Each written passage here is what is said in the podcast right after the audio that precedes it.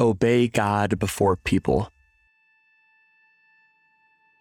When they observed the boldness of Peter and John and realized that they were uneducated and untrained men, they were amazed and recognized that they had been with Jesus. And since they saw the man who had been healed standing with them, they had nothing to say in opposition. After they ordered them to leave the Sanhedrin, they conferred among themselves, saying, What should we do with these men? For an obvious sign has been done through them, clear to everyone living in Jerusalem, and we cannot deny it. So that this does not spread any further among the people, let's threaten them against speaking to anyone in this name again. So they called for them and ordered them not to speak or teach at all in the name of Jesus.